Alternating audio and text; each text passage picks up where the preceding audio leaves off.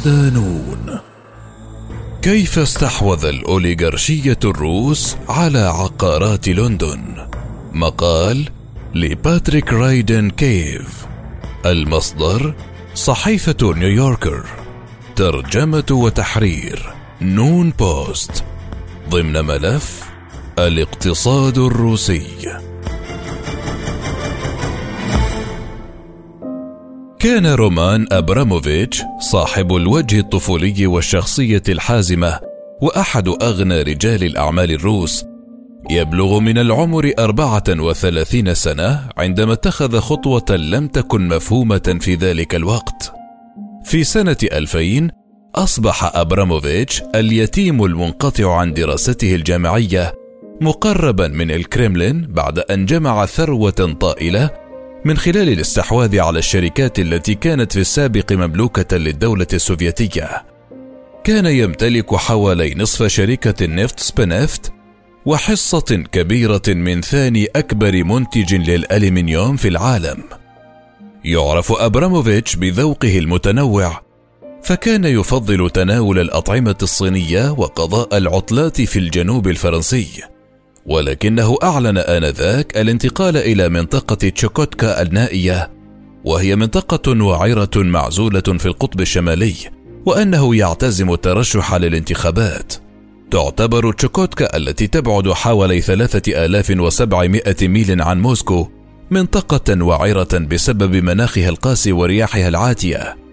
عندما وصل أبراموفيتش إليها كان عدد السكان ضئيلا ويعانون الفقر وإدمان الكحول.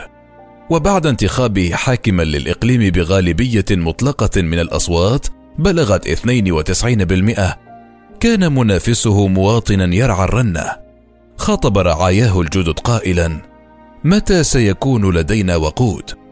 متى سنحصل على اللحوم؟ لم يكن هناك طعام صيني في تشوكوتكا. تعجب أبراموفيتش قائلا الناس هنا لا يعيشون. إنهم موجودون فقط. كان خجولا بطبيعته ولكنه لم يكن سياسيا بالفطرة. لقد استثمر الكثير من أمواله في المنطقة لكن بدأ أنه لا يستمد أي متعة من وظيفته الجديدة ولا يمكنه أن يشرح بما يرضي أي شخص ما كان يفعله هناك. عندما سافر مراسل من صحيفة وول ستريت جورنال إلى تشوكوتكا لطرح هذا السؤال عليه ادعى أبراموفيتش أنه سئم كسب المال.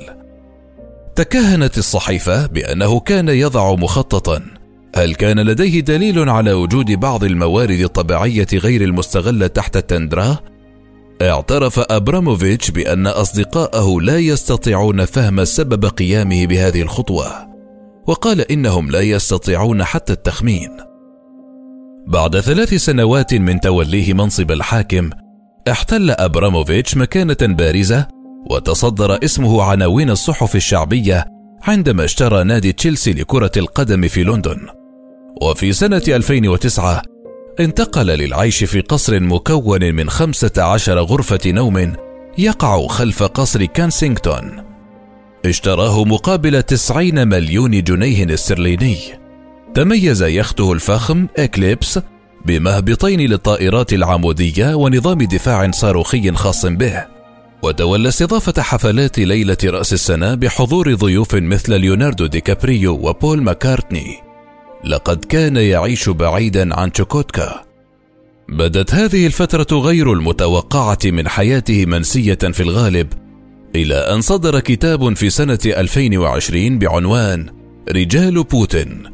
كيف استردت المخابرات الروسية روسيا ثم استولت على الغرب؟ للصحفية البريطانية كاثرين بيلتون التي تغطي أخبار روسيا. تروي بيلتون في كتابها كيف شرع فلاديمير بوتين في إدارة الدولة واقتصادها مثل رجل مافيا بعد أن أصبح رئيسا لروسيا في سنة 2000 مستعينا برجال الأعمال المستقلين ظاهريا مثل رومان أبراموفيتش. أخبرتنا بيلتون أن أبراموفيتش ذهب إلى تشوكوتكا بناء على أوامر بوتين. لقد جمع الجيل الأول من الرأسماليين في فترة ما بعد الاتحاد السوفيتي ثروات هائلة وشرع بوتين في إخضاع الأوليغارشية لسيطرة الدولة. لقد كان لديه نفوذ على المسؤولين الحكوميين وأجبر أبراموفيتش على أن يصبح واحدا منهم. قال أحد مساعدي أبراموفيتش لبيلتون أخبرني بوتين أنه إذا خالف أبراموفيتش القانون بصفته حاكما فيمكنه سجنه على الفور. وتؤكد بيلتون أن النظام الإقطاعي بدأ في الظهور حيث يضطر مالكو أكبر الشركات الروسية العمل كمديرين معينين يمثلون الدولة. كانت عروضهم المبهرجة للثروة الشخصية بمثابة تضليل. ذلك أن هؤلاء الأوليغارشية كانوا مجرد قادة استجابوا للزعيم الأكبر. لم تكن ثرواتهم ملكهم وإنما كانت ثروة بوتين. كتبت بيلتون أنهم لم يكونوا سوى حماة وقد حافظوا على أعمالهم بمباركة الكرملين.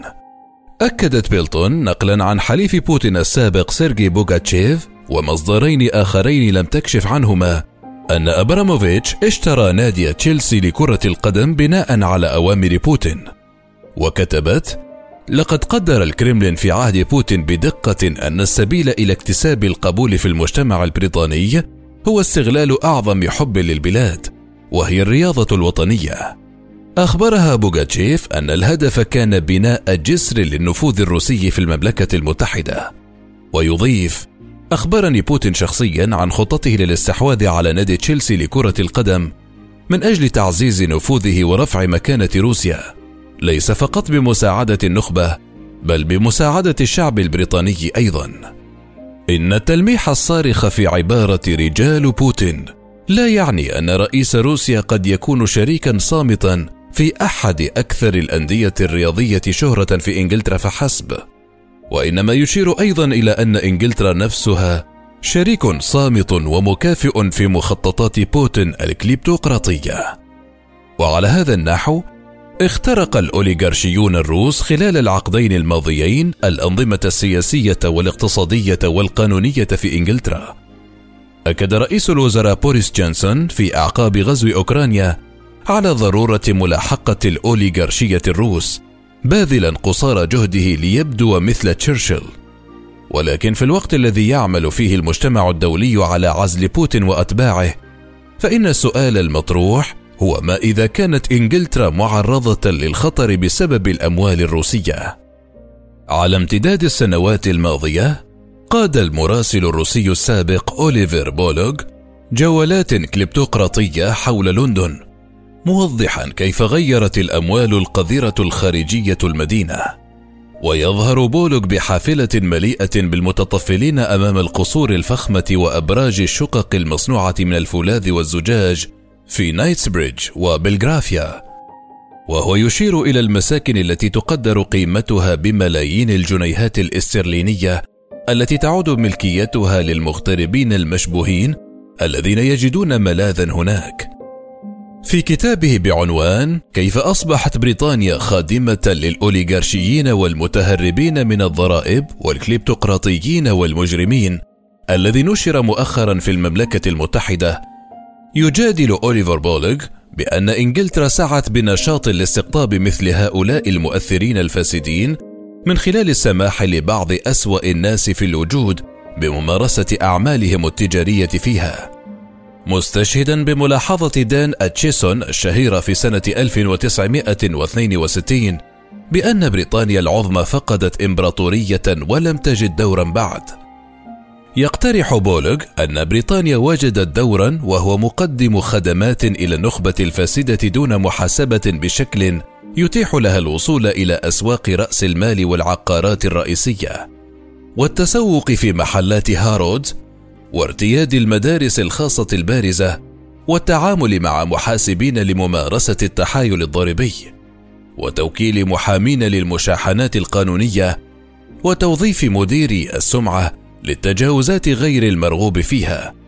يبدأ الأمر بالتأشيرات حيث يمكن لأي أجنبي لديه ما يكفي من الأموال شراء تأشيرة عن طريق استثمار مليوني جنيه استرليني في المملكة المتحدة علما بأنه يمكنك شراء إقامة دائمة مقابل عشرة ملايين جنيه استرليني. لطالما كانت العقارات في لندن خيارا مناسبا لمثل هذه الاستثمارات بعد الإطاحة بالملك قسطنطين الثاني في أعقاب انقلاب عسكري في اليونان سنة 1967 انتقل إلى قصر يطل على منتزه هامبسايد هاث ومنذ ذلك الحين سعى أثرياء العالم إلى إيجاد ملاذ آمن في المناطق الخضراء بالمدينة. وفي أعقاب انهيار الاتحاد السوفيتي تسابق الروس إلى سوق الإسكان في لندن. وصف أحد سماسرة العقارات زبائنه الروس بأنهم ينفقون نقودهم بكل سعادة. ووفقا لأرقام جديدة في منظمة الشفافية الدولية اشترى الروس المتهمون بالفساد أو بارتباطهم بالكرملين ممتلكات في بريطانيا العظمى تتجاوز قيمتها المليار ونصف مليار جنيه استرليني. ولا شك أن الرقم الحقيقي أعلى ولكن من المستحيل تقريبا التحقق منه لأن العديد من هذه المعاملات تتم في كنف السرية وتصف صحيفة الإيكونوميست لندن بأنها دلو مليء بالثروة الروسية المريبة. تعمق بولوغ في دراسة هذه العملية وفي كتاب آخر صدر سنة 2018 بعنوان أرض الأموال لماذا يحكم اللصوص والمحتالون الآن العالم وكيفية استعادته أوضح بولوغ أنه بالنسبة إلى الوافدين الذين لديهم مصالح في المملكة المتحدة فإن الوطن الجديد الجذاب يعد بمثابة الخطوة الأولى لإنشاء مسار لتبييض السمعة. تتمثل الخطوة التالية في استئجار شركات علاقات عامة. يقول بولوغ إن وكالة العلاقات العامة تضعهم على اتصال بأعضاء البرلمان المذعنين الذين هم على استعداد لطرح أسمائهم على مؤسسة الملياردير الخيرية. ثم تطلق المؤسسة أعمالها في مكان مناسب للفعاليات بلندن ويعتبر المعرض مكانا مثاليا وفي نهاية المطاف سيضع الملياردير الذكي اسمه في المؤسسة أو يصبح مرتبطا ارتباطا وثيقا بمؤسسة قد تكون كذلك. كما يعتبر تقديم هبات للجامعات وأندية كرة القدم أمرا شائعا. لعل الأمر الأكثر ملائمة في تشبيه بولغ لبريطانيا بالخادم هو العقارات الفخمة التي تضفي هالة من الاحترام حتى لأشد الثروات فسادا. ويقترح بولوغ أنه قد يكون من الصعب فهم انبهار المرتزقة بدور بريطانيا لأنها تتعارض تماما مع الصورة العامة لبريطانيا.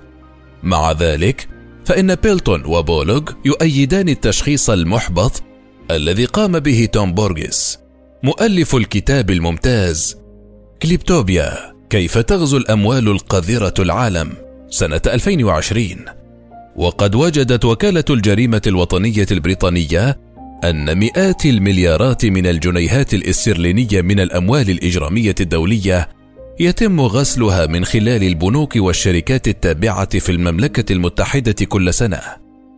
بينما وصفت لجنة المخابرات بالبرلمان لندن بأنها مغسلة للأموال الروسية غير المشروعة ومن جهتها أعلنت لجنة الشؤون الخارجية في مجلس العموم في سنة 2018 أن السهولة التي يخفي بها الرئيس الروسي وحلفاؤه ثرواتهم في لندن هي التي ساعدت بوتين على تنفيذ أجندته في موسكو. في السنوات الأخيرة وفي كل مرة كان بوتين يتخذ فيها خطوة استفزازية بما في ذلك اغتيال ألكسندر ليتفينينكو في مايفر في سنة 2006 وضم شبه جزيرة القرم في سنة 2014 وتسميم سيرجي سكريبال وابنته في سالزبوري في سنة 2018 اعترف سياسيون ومعلقون بريطانيون بتواطئ لندن مع نظامه وتعهدوا باتخاذ خطوات للتصدي لذلك. لكن تهديداتهم لم تتجاوز حدود الكلمات. يبدو أن المؤسسة السياسية الإنجليزية مثل أي شيء آخر في العالم معروضة للبيع. كان بوريس جانسون في منصب عمدة لندن رجلا متملقا للمشترين الأجانب متفاخرا بأن العقارات في المدينة قد نمت بشكل مرغوب فيه لدرجة أنها كانت تعتبر فئة أخرى من الأصول. وقد تبرعت الأوليغارشية الروسية بملايين الجنيهات الاسترلينية لحزب المحافظين وجندوا اللوردات البريطانيين في مجالس إدارة شركاتهم. في مزاد لجمع التبرعات في حفلة حزب المحافظين الصيفية في سنة 2014 دفعت امرأة تدعى ليبوف تشيرنوخين التي كانت متزوجة آنذاك من فلاديمير تشيرنوخين أحد نواب وزراء المالية السابقين لبوتين 160 ألف جنيه استرليني للجائزة الكبرى. وهي مباراة تنس مع جونسون وديفيد كاميرون الذي كان رئيس الوزراء في ذلك الوقت. دافع جونسون عن المباراة مستنكرا مستنقع الشك متوجها بالكلام إلى جميع الأثرياء الروس في لندن. قال أوليغارشي روسي لكاثرين بيلتون في لندن يحكم المال الجميع. يمكن شراء أي شخص وأي شيء. وقال المصدر إن الروس جاءوا إلى لندن لإفساد النخبة السياسية في المملكة المتحدة. يتمثل السبب الآخر الذي يمكن الأوليغارشية في لندن من التهرب من المحاسبة في ميلهم إلى متابعة الإجراءات القانونية العقابية ضد الأشخاص الذين يطعنون بهم مستغلين نظاما قانونيا يتسم بالتسامح بشكل ملحوظ تجاه المدعين بالتشهير. وفي كانون الثاني يناير 2021 نشر المنشق الروسي والناشط المناهض للفساد أليكسي نافالني الذي نجا مؤخرا من محاولة اغتيال نشر مقطع فيديو بعنوان قصر بوتين. اتهم فيه الرئيس الروسي بأنه مهووس بالثروة والترف. وقدم معلومات حول مجمع بمليارات الدولارات قيل إن بوتين بناه لنفسه على ضفاف البحر الأسود. قال نافالني الذي حمل معه في مرحلة ما نسخة من كتاب كاثرين بيلتون تقوم روسيا ببيع النفط والغاز والمعادن والأسمدة والأخشاب بكميات ضخمة لكن مداخيل الناس تتراجع. كما أن الأوليغارشية تؤثر على القرارات السياسية خلسة. لم يمض سوى وقت قصير حتى قام رومان أبراموفيتش برفع دعوى قضائية ضد بيلتون وهاربر كولينز في لندن. في الوقت الذي ظل فيه كتاب رجال بوتين على الرفوف لما يقارب سنة الأمر الذي دفع بيلتون إلى الشك في أن تأييد نافالني قد أدى إلى تحفيز الدعوة. وصف نافالني أبراموفيتش بأنه أحد عوامل التمكين وأنه من المستفيدين الرئيسيين من حكم اللصوص الروسي. وفي غضون أيام رفع ثلاثة مليارديرات روس آخرين دعاوى قضائية ضد الكتاب مثل ما فعلت شركة النفط الوطنية روسنفت. أما بالنسبة لبيلتون فقد شعرت بأنه هجوم منسق ومرعب. سميت دعوى أبراموفيتش ببيلتون وهو ما يعني أن منزلها ومدخراتها ستكون على المحك. كان من المتوقع أن تكلف القضية عشرة ملايين جنيه استرليني إذا ما رفعت للمحاكمة. وبموجب القانون الإنجليزي يمكن أن يطلب من الذين يخسرون الدعوة دفع التكاليف القانونية لخصمهم. وهو ما يعد سببا وراء رغبة الأثرياء في مقاضاة المنتقدين في لندن. في الخريف الماضي قامت شركة التعدين الكازاخستانية أوراسيا للموارد الطبيعية برفع دعوى قضائية ضد توم بورغيس بسبب مزاعم وردت في كتاب كليبتوبيا. لكنها قوبلت بالرفض في الثاني من آذار مارس. وتعد قضايا تشهير مشكلة إنجليزية مزمنة أخرى يأسف عليها الجميع. ولكن لا يفعلون أي شيء حيالها وفقا للنشرة التجارية البريطانية The Lawyer فإن هذه القضايا مربحة بالنسبة لمحامي الأوليغارشية المرنين أخلاقيا حيث تتقاضى بعض مكاتب المحاماة علاوة روسية تصل إلى 1500 جنيه استرليني في الساعة مقابل خدماتها. وقد نجح المحامون الذين يمثلون الأوليغارشية في الحفاظ على سلامتهم إلى حد كبير من أفعالهم البغيضة. ومن بينهم المحامية المتورطة في دعوى هاربر كولينز جيرالدين براودلر التي سبق أن رفعت دعوى قضائية ضد ناشط مكافحة الفساد بيل براودر بالنيابة عن مسؤول روسي اتهم بالتورط في تعذيب وقتل المحامي سيرجي ماغنيتسكي في سنة 2009 وقد ربح براودر الدعوة. ومن المفارقات أن هذه المحامية عملت في منظمة إنجلشبن التي تدعو إلى حرية التعبير وحقوق الإنسان. عند تقييم هذا الوضع القانوني المزري لا يكفي النظر في القضايا المرفوعة ضد الكتب والمقالات فحسب. بل أيضا الكتب والمقالات التي لم تنشر مطلقا في إنجلترا منذ البداية. في سنة 2014 قدمت عالمة السياسة الأمريكية كارين دويشا كتابها كليبتوقراطية بوتين من يملك روسيا لمطبعة جامعة كامبريدج من أجل نشره منذ فترة طويلة. ولكن بعد مراجعة العمل كتب المحرر جون هاسلم إلى دويشا مادحا الكتاب أن كامبريدج لا تستطيع نشره وأوضح أن الخطر الكبير يكمن في أولئك المتورطين في مقدمة الكتاب. وأن بوتين لديه دائرة قريبة من الأوليغارشية المجرمين تحت تصرفه التي قضى حياته المهنية في رعايتها الذين سيكونون متحمسين لمقاضاتها. وقال هاسلم إنه حتى لو ربحت الصحافة في نهاية المطاف فإن تكاليف الإجراءات قد تكون مدمرة. في حالة من الغضب العارم كتب دويشا أن المملكة المتحدة أصبحت على ما يبدو منطقة حظر طيران. عندما يتعلق الأمر بنشر أعمال تكشف حقيقة هذه المجموعة الأوليغارشية التي لا تتردد في شراء بلغرافيا وقتل المنشقين في بيكاديلي باستخدام البولونيوم 210 ومحاربة أفرادها لبعضهم البعض في المحكمة العليا وإخفاء أطفالهم في المدارس الداخلية البريطانية. ونتيجة لمعرفتهم المتزايدة وتأثيرهم في المملكة المتحدة وفي أهم مؤسساتها فقد انخرطوا في عمليات استباقية لحرق الكتب ولكن الكتاب نشر في النهاية من قبل دار سايمون وشوستر للنشر في الولايات المتحدة. تتمثل إحدى أهم الصعوبات التي يواجهها المؤرخون الذين ينتقدون الفاسدين المحتملين في إنجلترا في أن الشخص الذي يرفع دعوى تشهير لا يتعين عليه إثبات مدى صحة دعوته طالما أن هناك دليلا على حدوث ضرر جسيم. وبدلا من ذلك يجب على المؤلف إثبات صحة ذلك إنه معيار مرهق للغاية عندما يتعلق الأمر على سبيل المثال بإثبات الملكية الحقيقية ليخت فاخر أو الديناميكيات الدقيقة لحملة التأثير المدبرة التي نظمها الجواسيس الاستخبارات الروسية. في كتابه كليبتوبيا يشير توم بورغيس إلى أن القدرة على إخفاء أصول الأموال المسروقة كانت المهارة الأعلى تقديرا مقارنة بالمهارات الأخرى في الاتحاد السوفيتي السابق.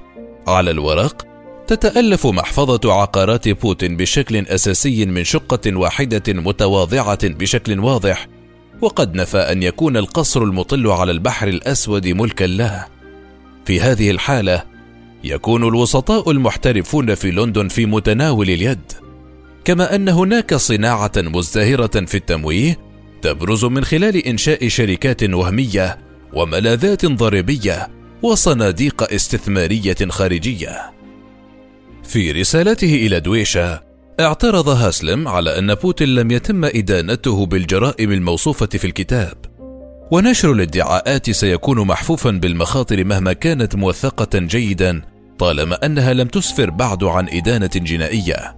ويمكن للنظام القانوني أن يمنح مرتكب الجرائم الذين يمتلكون تمويلا جيدا مرورا مجانيا خاليا من التدقيق.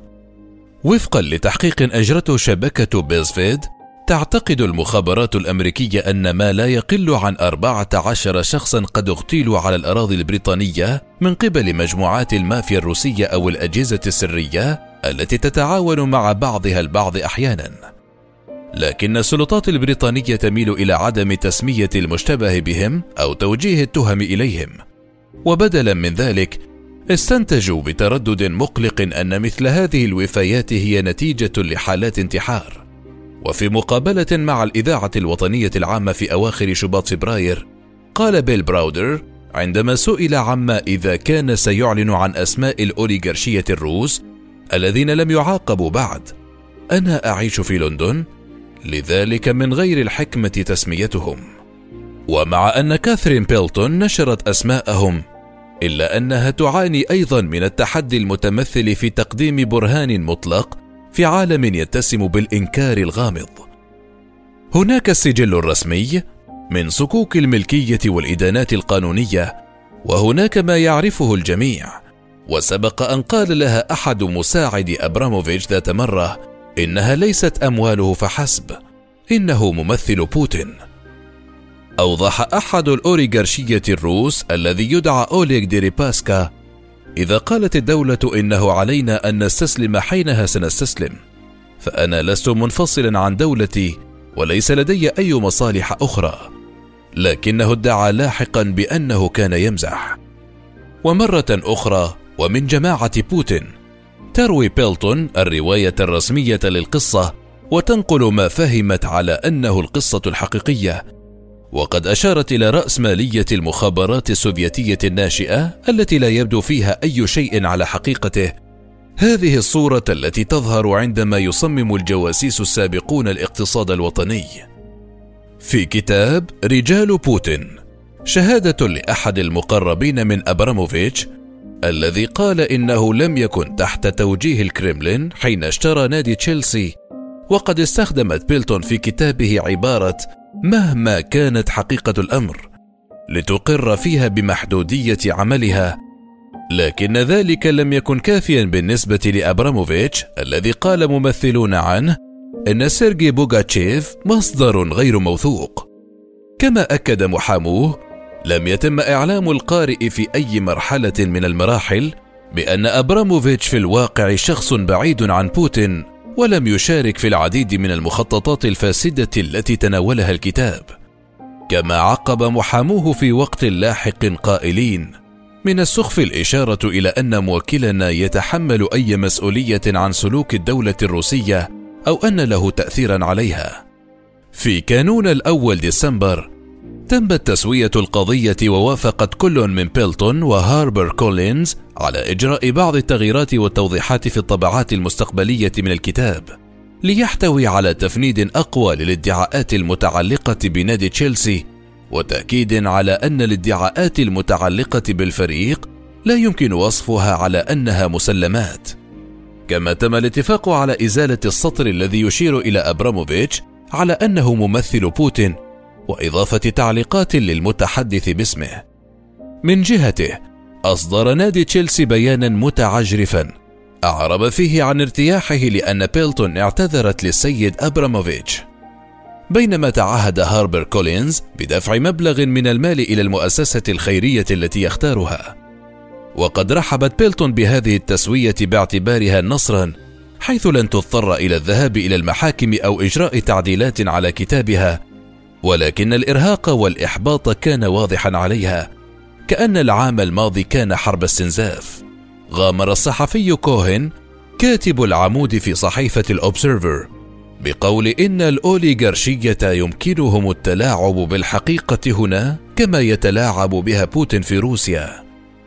وفي الأيام التي تلت غزو بوتين لأوكرانيا بدأت كوميديا بطيئة الحركة تتكشف في مختلف المرافئ المذهلة للسياح التي ترسو فيها يخوت أصحاب المليارات. بدأت بعض هذه اليخوت العملاقة بالانتقال إلى المياه الدولية بناء على تعليمات مالكيها القلقين الذين لديهم صلات بالكريملين. وحسب ما تم تداوله، اتجه بعضها إلى جزر المالديف التي لم تعقد اتفاقية لتسليم المجرمين مع الولايات المتحدة. وعشية الغزو الروسي إلى أوكرانيا انتقل يخت غريسفول الذي تبلغ قيمته 100 بليون دولار ويعتقد أنه يعود إلى فلاديمير بوتين على عجل من ميناء ألماني إلى المياه الروسية في كالينينغراد. بينما استولى المسؤولون في فرنسا على قارب يقال إنه يعود إلى إيغور سيتشين الرئيس التنفيذي لشركة روسنفت. أعلن بوريس جانسون في هذه الأثناء أن الأوريغارشية في لندن لن يجدوا مكانا ليختبئوا فيه.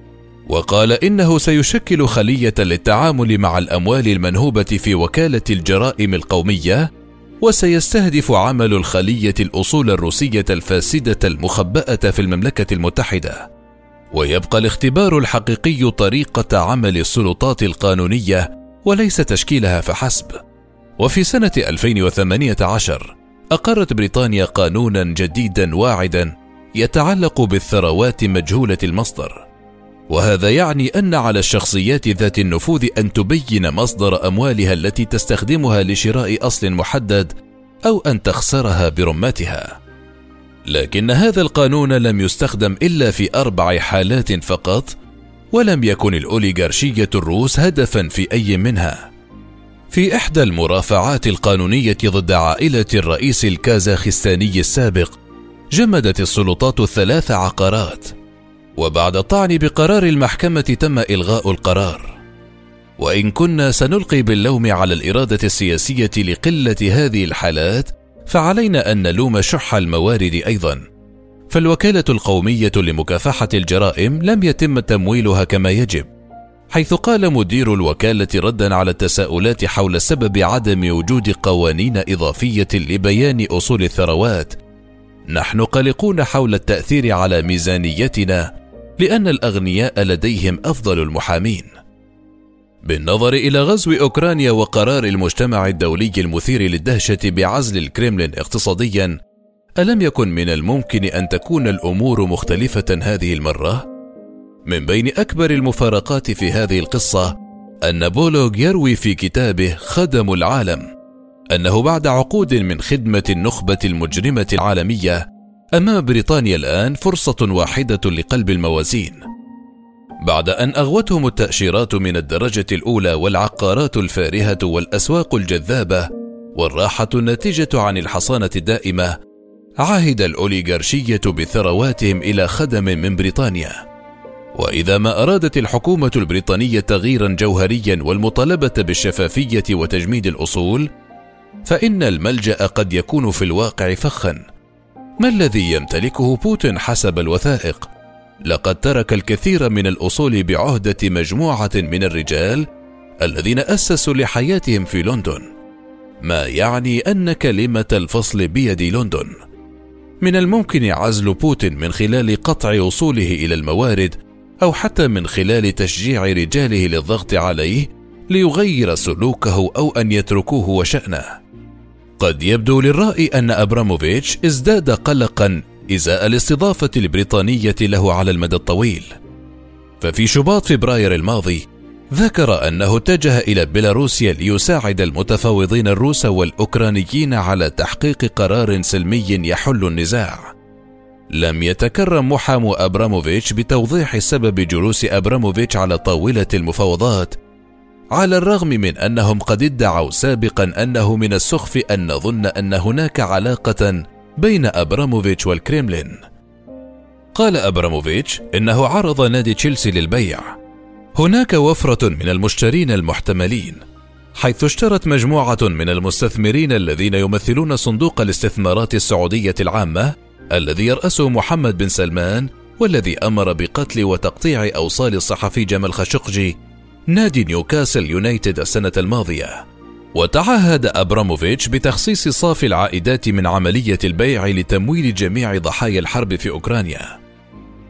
وقد بدا وكأن أبراموفيتش يسعى لاستعادة أصوله بينما لا يزال يمتلك الفرصة. كما جرى حديث عن رغبة أبراموفيتش ببيع منزله في كنسينغتون.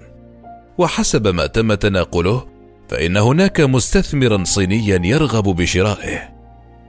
في العاشر من آذار مارس أصدرت الحكومة البريطانية عقوبات في حق أبراموفيتش إلى جانب ستة آخرين من الأوليغارشية الروس. وعلى الرغم من أنه لا يملك لنادي تشيلسي بيع التذاكر أو توقيع عقود مع لاعبين جدد، إلا أن بإمكانه مواصلة اللعب ودفع أجور اللاعبين وبقية الطاقم. وبذلك لن يستفيد أبراموفيتش من الفريق. كم ستحقق هذه العقوبات؟ يقترح بولوغ أنه بالنظر إلى حجم الخدع المتاحة للتعتيم على الصفقات لن تحقق العقوبات الكثير وقد كتب قائلا إن هذا النظام يستمد قوته ومرونته من كونه لا يتوقف على مكان محدد فإن شددت إحدى السلطات القضائية القيود في مجال ما ستنتقل الأموال دون عناء إلى مجال آخر أكثر تساهلا. من المفارقات التي يبرر بها مقدم الخدمات البريطانيون أفعالهم أنه إن لم يستطع الأجانب الأثرياء إدارة أعمالهم التجارية هنا فسينقلونها إلى مكان آخر.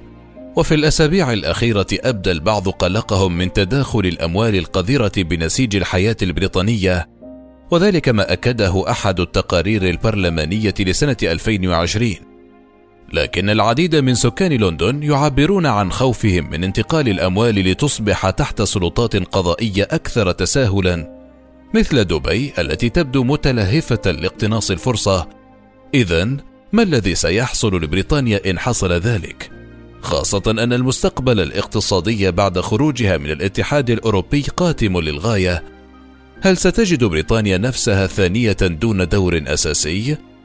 في الخامس من آذار مارس واجه تشيلسي نظيره بيرنلي وقبل انطلاق الصافرة الحكم على أرض تيرف مور في استاد بيرنلي في لانكشاير وقف كلا الفريقين وكذلك المشجعون في المدرجات تضامنا مع شعب أوكرانيا. صفق الجميع لمدة دقيقة متواصلة بينما صدح مشجع تشيلسي بأغنية خاصة بهم لقد غنوا باسم مالك النادي الذي أعلن لتوه عن رغبته ببيع النادي. لقد أثبت سخاءه من خلال تحويل نادي تشيلسي من نادي يلفظ أنفاسه الأخيرة إلى ناد خارق يكسب البطولات. وكأن مشجع النادي لم يأبه بالاتهامات الموجهة إلى مالكه بل كانوا ممتنين لجوده وحزينين لوداعه صاحت الجماهير ابراموفيتش ابراموفيتش